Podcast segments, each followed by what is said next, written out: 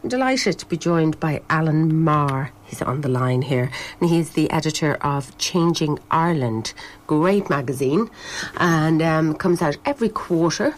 And he's going to talk to me about a few items that have been in the winter edition, uh, which was issue 83. Hello, Alan. How are you?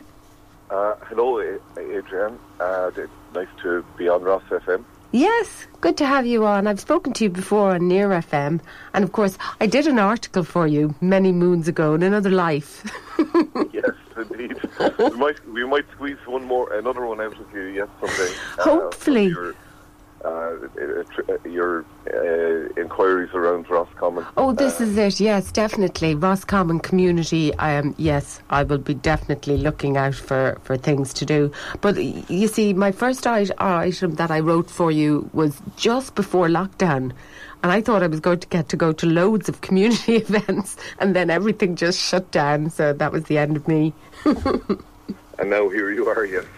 Um, Here I am. Uh, well, I'm back on radio anyway. I was I was always on radio. Um, with Near FM, but now I'm delighted to be here in Ros FM, and it's great to be talking to you because this magazine is just such a great magazine. Um, it has uh, such a variety of items. I mean, uh, we will be talking about very different things. I mean, there's uh, Leitrim's no kill policy for the dogs, but then there's also uh, Bernadette McAliskey who addresses um, the shame of choosing career over protesting. So that's a different uh, slant on things. Now, I was hoping to talk to, is it Noel, with regards yes, to, yes. Dublin. Um, he was going to talk about the riots in Dublin. Yes the aftermath and the impact on community workers there. Yes, um, and he went and he got statements and comments from them. Well, I hope to have him on maybe next week or if we can't in the weeks to come. Um, but for now, let's go to one of the items in this um, edition and we'll go first to page five, right? Mm-hmm. And Very good. Yes. Uh, just before we begin, uh, Adrian, uh, and am I saying your name right? Please you correct are. me, and maybe for listeners too. Okay, I am. Oh no, Adrianne, that's right. Yes, Adrianne, yes. and uh, yeah, I, I, had a very small, a short stint in Roscommon as a reporter with the Roscommon Champion. A time I remember fondly because uh, I have I got to travel to county hitching back then. There was no uh, budget for transport; you just made your own way around. But uh, I I found the Roscommon people very very friendly and it was uh, an endearing experience.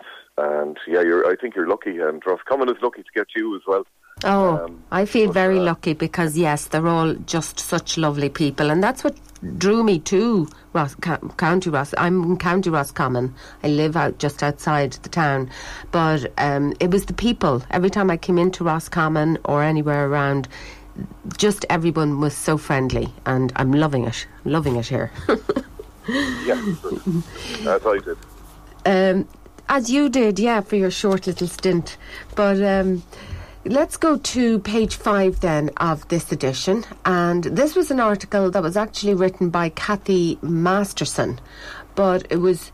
It, it, I just caught my eye because there's so much happening with the burning down of uh, buildings that are earmarked for refugees or such like. Um, and this was a lovely, lovely piece with regards to groups calling for resources and that insist rioters and looters don't define communities. So tell us a bit about the article um, yourself, Allen. Yeah, well, uh, Kathy uh, has done a nice piece of work here on compiling the different statements made by different community groups, and it's good they spoke out and speak and speak up, mm-hmm. um, because without them, the mainstream media could frame it that inner city Dublin people, for example, are um, just to be dismissed, and that they're they're all rioters. I think we know they're not all rioters or anything like it. Um, as Caroline Gardner, for example, uh, quoted here, um, she's with a, a, a, group called Quality Matters, she was saying a small group of fascist leaning individuals are preying on young, disenfranchised people who are looking for a place to vent their anger, anger at a lack of opportunities. And she says the solution, uh, she told Kathy, had to be twofold taking a firm approach to hate speech and, uh, you know, those organising it, and then putting resources around young people who are falling out of school and work and um, people coming out of prison. Uh, actually, we have an article on that in the next edition, and uh, mental health services as well.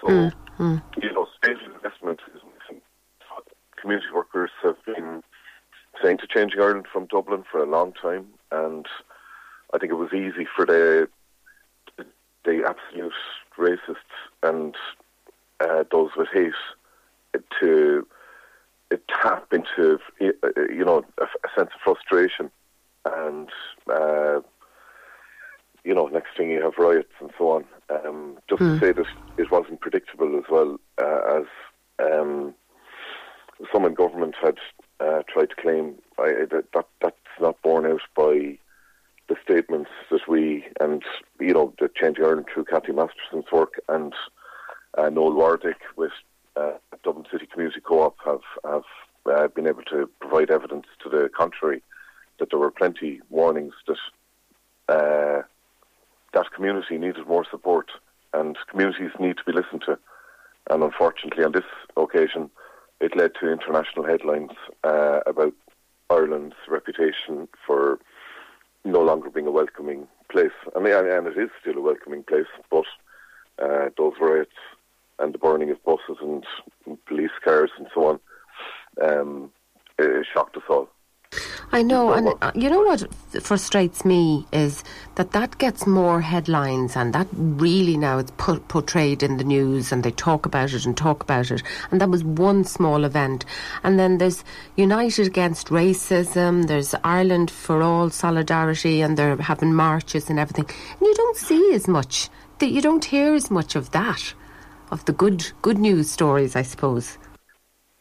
And that's one reason Changing Ireland is there is to provide a platform to uh, the community voice that isn't heard as frequently, uh, either issuing warnings or celebrating successes and so on.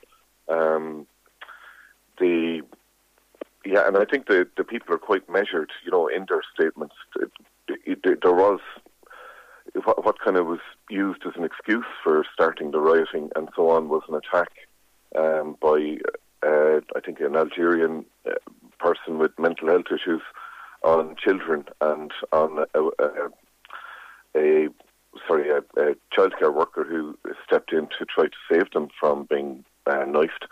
And you know, people are cognizant of the horror of that too because that hadn't happened before. And you know, they were calling for prayers for the children and solidarity. And um, people are worried about their safety, but. Uh, mo- mostly of all because of racism and because of, you know, that there weren't enough police there. But you lived in Dublin. Um, what, what, re- how did you feel about it in the days afterwards? Did you, as you're saying, as you're saying, did you think it got unfair coverage? Um, I felt that as you as the article said that it was just a small minority, um, and they they were it was portrayed as if there was a lot of people against you know refugees and you know that that that, that was the fight. But to me, it wasn't. That was the, only the excuse for them to go out and riot. And I think what's said in the article about um, integration needing to happen in the community, and but they also need they have to have some initiative and innovative solutions for um, these people not just jumping on this. They've nothing else to do, and they are angry. They're angry, you know, that they, they have no jobs, or you know that the, the, there's not enough in that community, and especially in the inner city Dublin, they're trying to put, you know, get some environment. But on our main street in Dublin, my goodness, O'Connell Street is just fast food joints. The, you know, um, the, the, they don't have enough facilities for people. They don't have enough um, different innovative ideas for for these young people to to get into. And I think they're trying. They're trying to get things, um, but there's always going to be that small, small element. And I think that they're giving them too much of a voice, too much. They put it out and they put it out, and it was going out. You know, the world was seeing this as, oh my goodness. And it was a small thing that happened on one night for a couple of hours with a very small amount of people. And you could see that they were just raiding shops. That was basically what they were about, getting their designer gear, you know. And um, to me, the, the likes of the March for United Against uh, Racism, the likes of the groups that were getting together to pray for children and for solidarity and uh, against those hateful riots that didn't, that wasn't then shown on the news that that was happening. Uh, no, fair enough. Um, I'm just looking at the headlines here, and you'll talk to Noel Wardick uh, soon. I mean, we're talking about Dublin, but it, I do think it has national ramifications, as you say, because of the international headlines and so on. But l- losing control over the main street in the capital city is a shame to mm. every mm. Uh, person across Ireland, uh, every county, and it was something I personally had uh, uh, concerns about before. I'm not saying I'm a, a, a fortune teller, but I'm or a soothsayer or whatever they say, but. I, I just was concerned at the lack of care for the capital's main street and the area around it. Yes. Um, yeah. But to me, living down the country, it was more a case of national pride. Whereas for the community workers living in Dublin, inner city, and working there, I mean, I'm looking at the headlines here in the magazine. You know, these are quotes. All the concerns we have been raising were ignored. Uh, somebody else said, uh, I'm in a near blind rage with the state.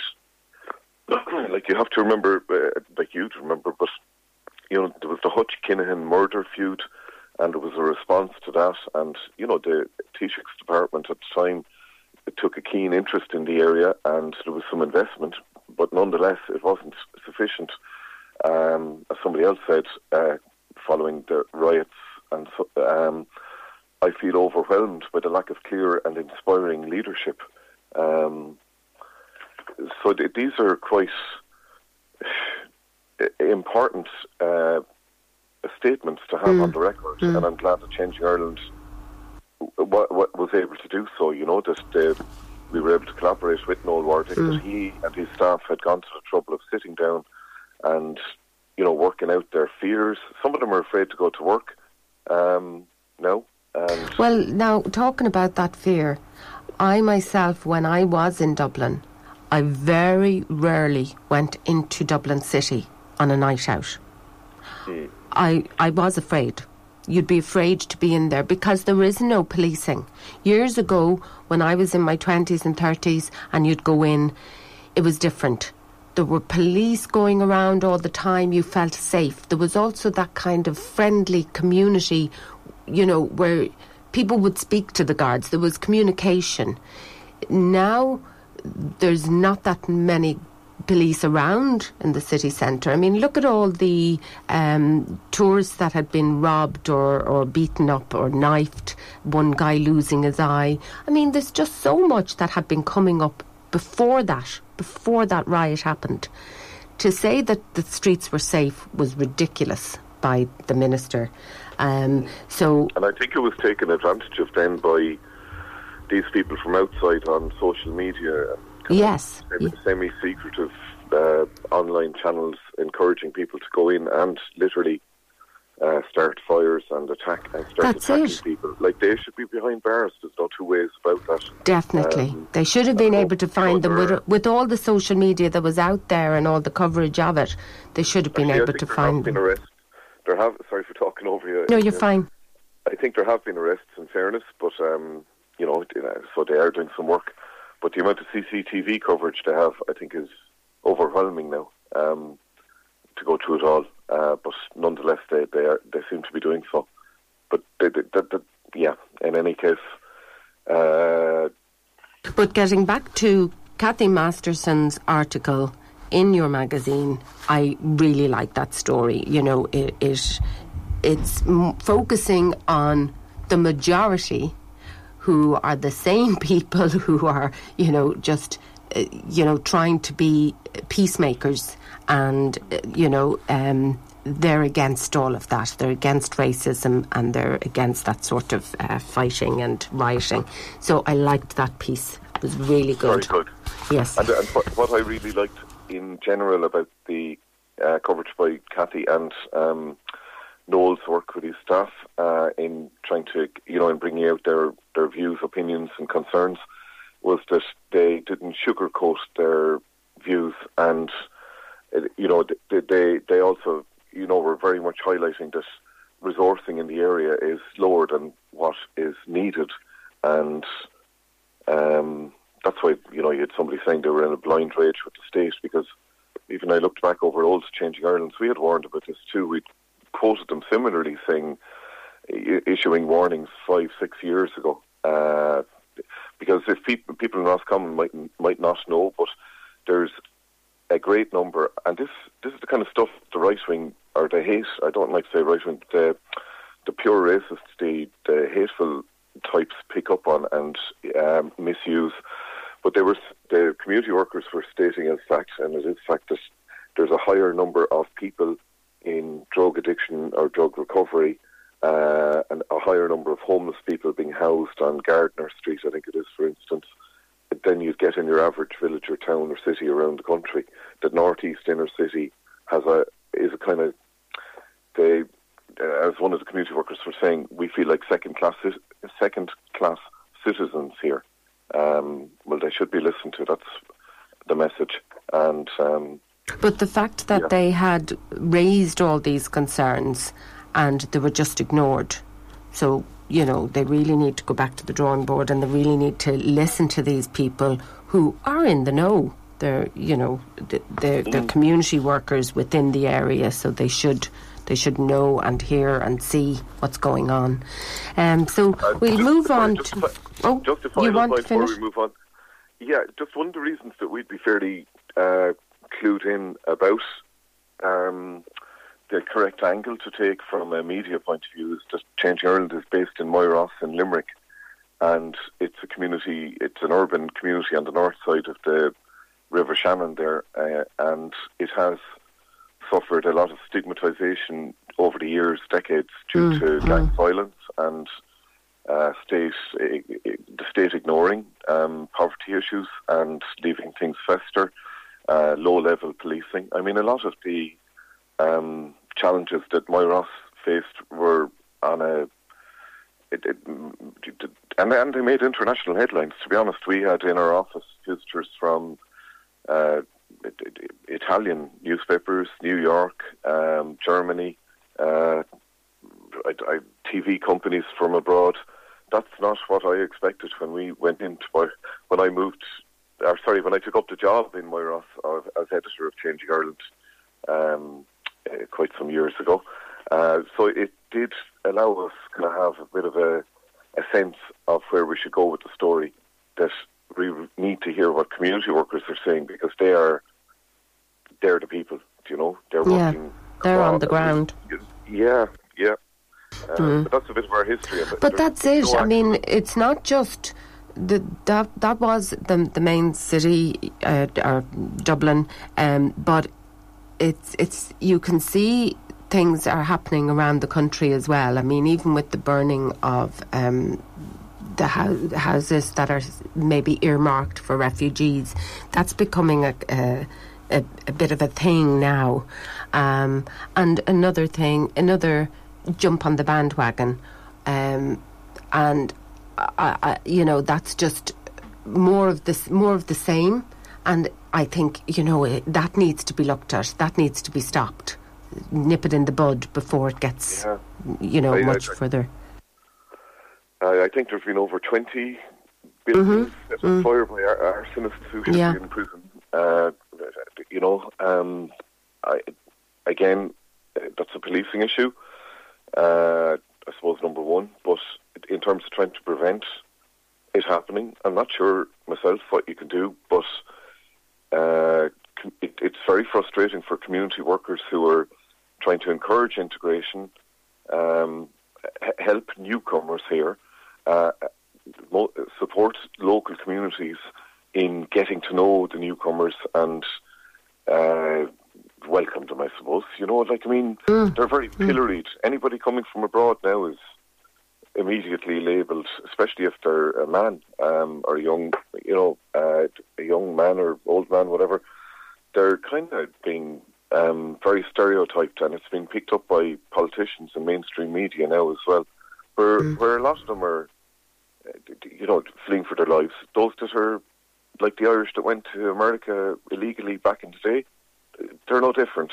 They're just chancing their arm, trying to get a a few bob and make a bit of a life for themselves, you know, and find a bit of work that isn't available in their home country. Yes. Um, yes. I don't think, like, and and racists twisting that uh, uh, on the back of um, when, when someone commits a criminal act, like the, the the person in Dublin attacking the children, and that was undoubtedly like oh, it hadn't happened here in Ireland, so it was anything like it. So uh, well, that was just one crazy incident. That was one crazy incident. But, um, you know, I myself, I did a pod- podcast just there last week, um, and I spoke to two lovely girls who are here in the building. Actually, they're working uh, upstairs, and uh, they're from Ukraine and they've had to flee their country. And I was crying by the end of it. They were crying. It was just so emotional to hear their story. And,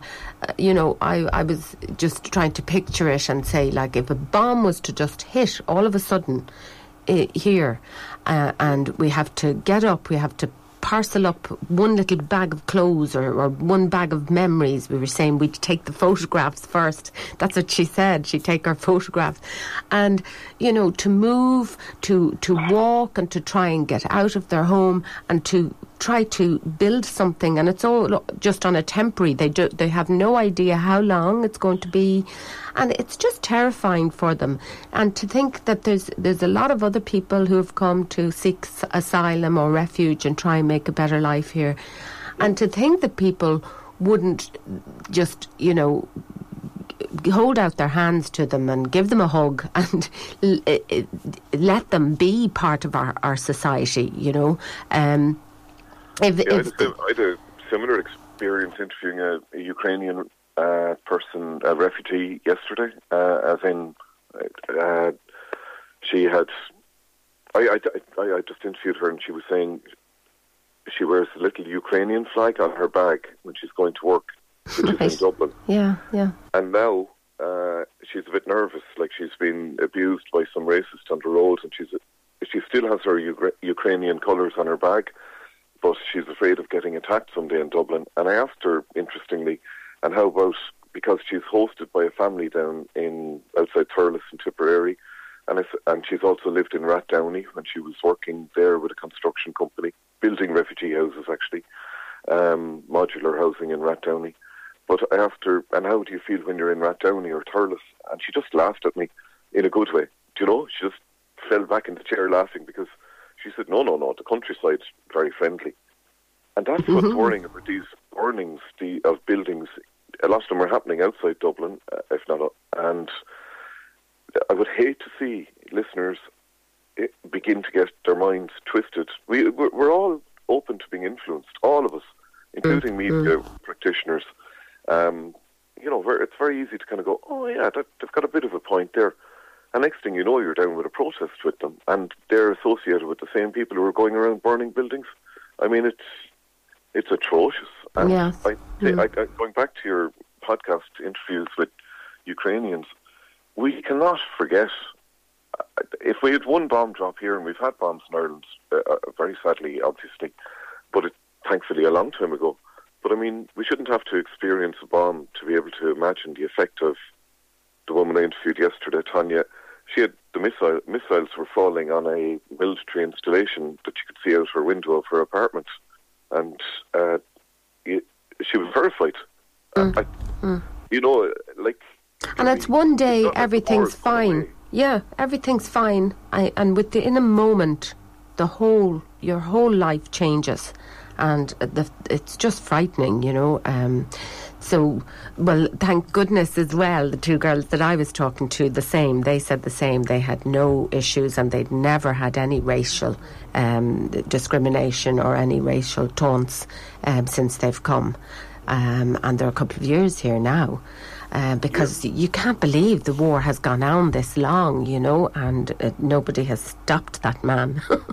so, um, sorry, I'm getting carried away now. But yes, Tanya, who I interviewed yesterday, had has been working uh, since the first the end of the first week she came here.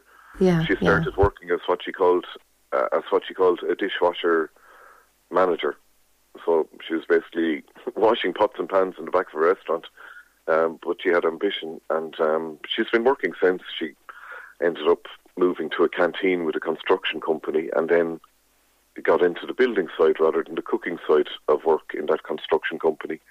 But she's been working every week uh, since she came here, apart from uh, going home, and it was quite uh, disturbing when she went home on what we would call a holiday.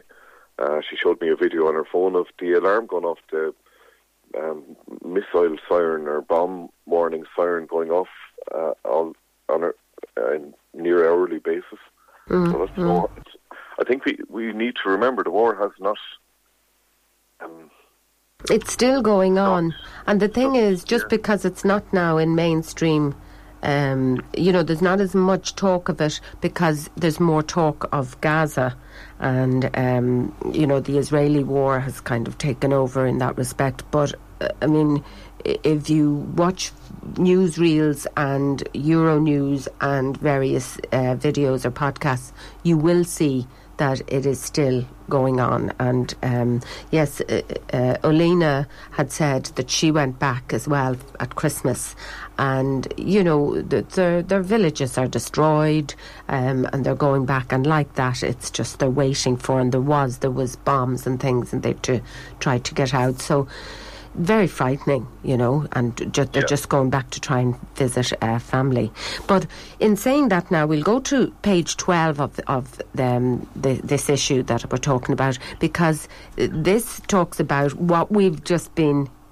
What we've just been doing, trying to speak out against these things. Um, this is an item that you did yourself, and you spoke to Bernadette McAliskey, um, who basically, you know, was trying to say that if you're afraid to speak out now, you'll fail your community. So tell us about that. It, I, I, Bernadette, um, she's a, uh, descri- as described here as a veteran civil rights activist. Um, mm, mm. She's uh, based in Tyrone. I think it was Dungannon. She was, uh, and she, after having been a, an MP in the British Parliament, during um, the Troubles and having always stood with people who were being trampled on, as she would see it, and uh, I'm sure many of your listeners would see it. She entered the world of community development and um, led a group called the South Tyrone Empowerment Program for a long time. Anyway, she's retired now, um, but uh, she's very dedicated still and came down to a protest in Shannon Airport because it's used by the US military, um, despite us being ostensibly neutral uh, for transporting troops. And, uh, it has been for over 20 years, troops around the world, and uh, armour because they don't check the planes. So uh, the, the, Irish authorities refuse to check the planes, even though they've a, a right and entitlement to. Um, I know quite a lot about this, being Limerick based, and um, it, so Shannon is near near us it was fascinating what Bernadette had to say to community workers or anybody uh, working in a kind of helping uh, in the helping sector or uh, for to throw the net quite wide. So that would include lecturers, for example, in third level colleges, and many of them are tied in with EU funded programs that involve Israel. So they're faced with a dilemma, and so so too are um, some community groups who are maybe connected via Erasmus or other EU programs uh, with uh, Israel. Do you just continue as normal, um, uh, despite the genocide, or do you boycott? If you boycott, you, you know your career might suffer, and uh, Bernadette was just saying we all have choices to make. Um, so what if you're going to lose your funding? Um, your funding, but you're going to have to make a choice, and that's her point. There's no escaping the choices that that, that people either side with those victims of. I mean, they were bombing Rafah refugee camp yesterday. Yes, They've been yeah. bombing hospitals. It, it, like it's become normal now. I know the Russians, Mm. Syria too, but this seems. Well, I suppose like- what she's saying is basically stand up and be counted, and you know if if you don't, if if you you know keep stump about it, then you're more or less complicit with what's going on. Um, you know, Yeah, and what's the point in doing lovely community work with? Um, uh, Bernadette McAliskey was saying, um, you know, we're not just changing the world; we're changing it for the better, changing it for social justice, and and that requires a lot of different activity in the community. Um, and she was saying, like, if you're organising a project for young people to build their self confidence, she'd ask you for what? For what? Uh, if you're building a, a whatever you're doing in the community, she'd say, "Why are you doing it? For what?" And people, you, as you were saying anyway, it's it's kind of people have to make a choice on this now. Um, if it compromises their career, so be it.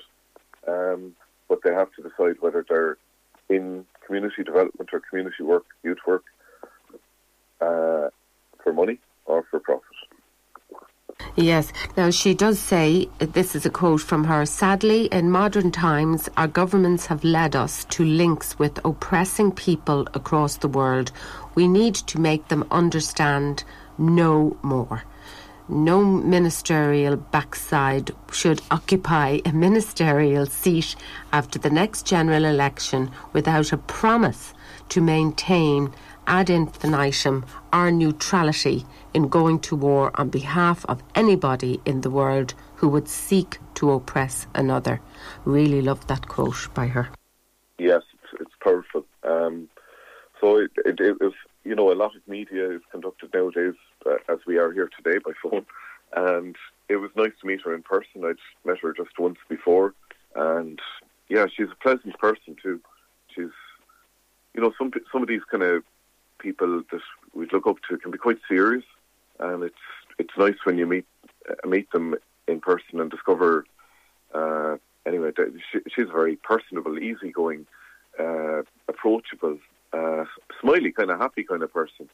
so you can be all that and be deadly serious about your ethics as well at the same time. Um, That's it. In any case, uh, yes. Uh, any other questions on on that story? Or? No, just yeah, I just loved the article, you know, and it's basically practice your ethics now and stand up for what you believe in. So yeah, it's a very good article.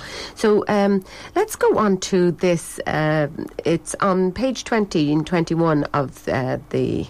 Uh, last last month's it's uh, the dogs in Leitrim tell us about tell us about that Yeah, I, I thought you were going to ask about community radio, but uh, which I'd know a little more about. Oh well, well, I was going to leave that to last now. I'll leave that to last. Leave the best to last. The Okay. best to last. Yes, yes. Okay. Well, if I was a dog in Ireland, I'd rather be a dog in Leitrim than anywhere else. That's for starters. so, and you might wonder why I'd rather be a dog in Leitrim than a, a dog in Cavan or, or up in Mayo or something. If I got lost in Leitrim, the chances of me being found are pretty good. Uh, Megan Gaffney there from Leitrim Animal Welfare, she's the, um, what do you call them? The, uh, uh, the, the she's based in Drumkeeran, um, dog welfare officer, and I can't think of the proper title. But Yeah, she's from Dog Trust, isn't she? dog trust, yeah. Yeah. Um, sorry, what did I see here? I should have made. In any, yeah, Leitrim Animal Welfare. Well, basically, they're not going to be shot. no, they're not going to be shot. This is the thing. Every council has to have a dog pound, and in Leitrim's case, uh, Megan Gaffney leads out with Leitrim Animal Welfare in ensuring that we just don't kill the dogs. Um, unless there's a very rare exception, if there's behavioural issue, issues with a dog, um or if a dog is very sick, then they will put down the dog, which is, I think, understandable. But they have a no-kill policy, and and is that even if they've attacked you know, the way there was a lot of attacks on children there by dogs. Um, so no, that's behavioural issues that would cause the dog to be euthanized. Uh, they're clear about that. No, they right. won't be keeping dogs that have a, a record of attacking anyone. Uh, that, that, no, but that that's rare. I mean, it's awful when it happens, but it's rare. I think the the kind of bigger thing in the article really was people lose dogs a lot. Now, if they're robbed back of a van and off to some foreign country, um, there's nothing you can do about it. But if it, the dog goes missing up the road, um, they, they have a, a, a brilliant Facebook page with like thousands and thousands of followers, and between that and their um, tagging, if, if the dog is tagged, they can just scan the dog and immediately know who the dog belongs to and return it to its owner. And as she said, it saves a lot of unnecessary heartache. And she really encourages, and they do have this dog scanning now in all other counties. Um, so go down to your animal welfare trust or a dog pound. Um, just Google locally. Your local authority has responsibility, and get your dog microchipped. And, and does it cost much? Does it cost much to get it done? Good question. Um, I don't think so. Uh, but I, I, no, I don't know the answer to that question. Right. but it's a good thing to do, and once it's done, then if your pet gets out or uh, you know if it gets lost, at least then they can just scan it, and all the information is there, and they'll bring the dog back to you. It's great. Yeah, and in fact, by law, all dogs are supposed to be microchipped since 2015. Um, but that doesn't mean everyone does it. But definitely, one of the advantages is apart from it being, uh, you know, apart from obeying the law, if your dog goes missing, you'll get it back a lot faster. The 18,000 followers they have on Facebook. So can you imagine 18,000 people out looking for your missing dog? Um, down here in Limerick, I met a, a man out with his drone uh, recently down by the River Shannon. We were at a hurling match. He, he found a dog with his drone that had been five, six days missing right. in along the Shannon. And, um, you know, people really, really love their pets. And if you love your pet, go get your dog um, microchipped. microchipped. Now, yeah. quickly, we don't have very much time now, Allen. So let's get on to this item about what next for community radio. Stations take a community development approach to broadcasting. Community engagement is high, but future funding a real challenge. So this is an article that you wrote. Uh, yes, so I had the pleasure of attending Craol's. Craol is the network for community radio stations. It is indeed, yes, yes.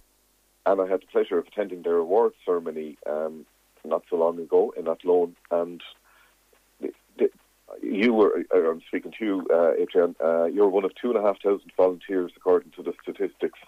And there's also 180 staff uh, employed around the country in 21 uh, stations like Ros FM and 15 others that are kind of aspirant stations. They hope to be set up on a permanent basis. Right. And it, it, it's extraordinary what, what you do. Like, you know, 135,000 hours of radio and you welcome 100,000 individuals on air each year. So that's all well and fine, and community radio is going for decades. But the uh, issue was driven home very strongly, with Ro- and thankfully Ronan O'Donnell, he's the Media Development Commissioner with the new body called Coimisiún na Meán. I don't know why they have it in Irish. Just call it the new Media Commission, but they call it the Irish Commission. Yes, it was the Broadcasting Authority of Ireland. Yeah, it's Coimisiún na Meán yeah. now. Mm. Um, in any case, Coimisiún na Meán, he he is well tuned into how poorly funded community radio is.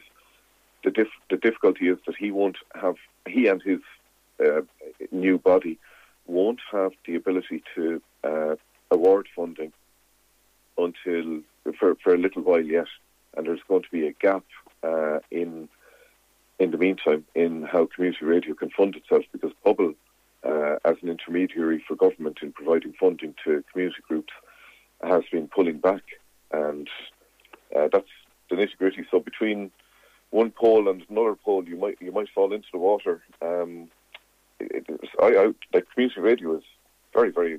I don't have to say to your listeners, different. It's important. It gives people on air give uh, time to explore a topic without commercial considerations.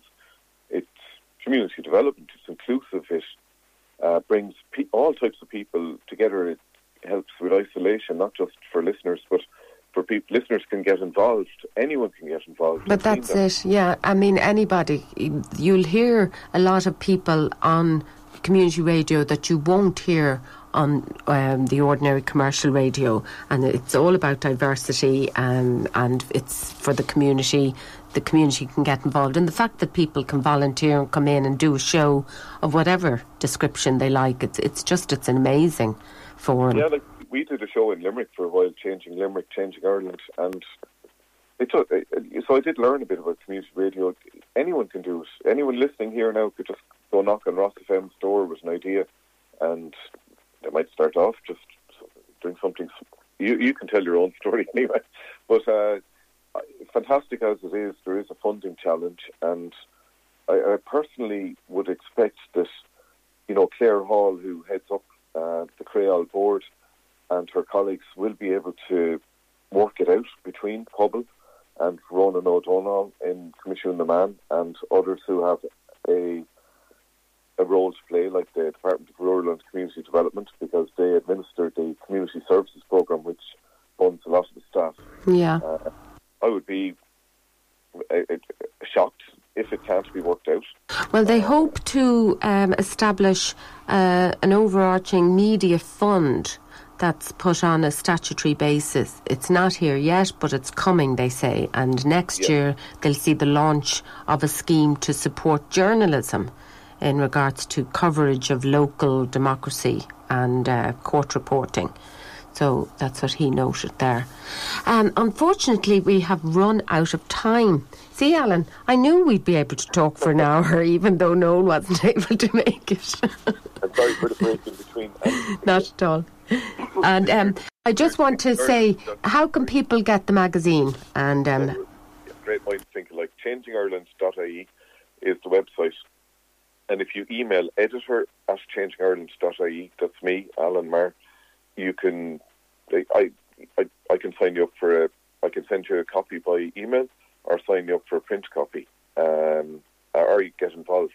So, editor, if you've a strong community story you think would interest a national audience. Have we run out of time? We have definitely run out of time. I have to go. The next show is coming up. Neve is waiting to come on. So uh, thanks so much. Um, you take care, and I will be in touch. We'll, we'll talk again uh, before the next edition. Okay. Take care. Thanks, Allen. Take care. Bye bye.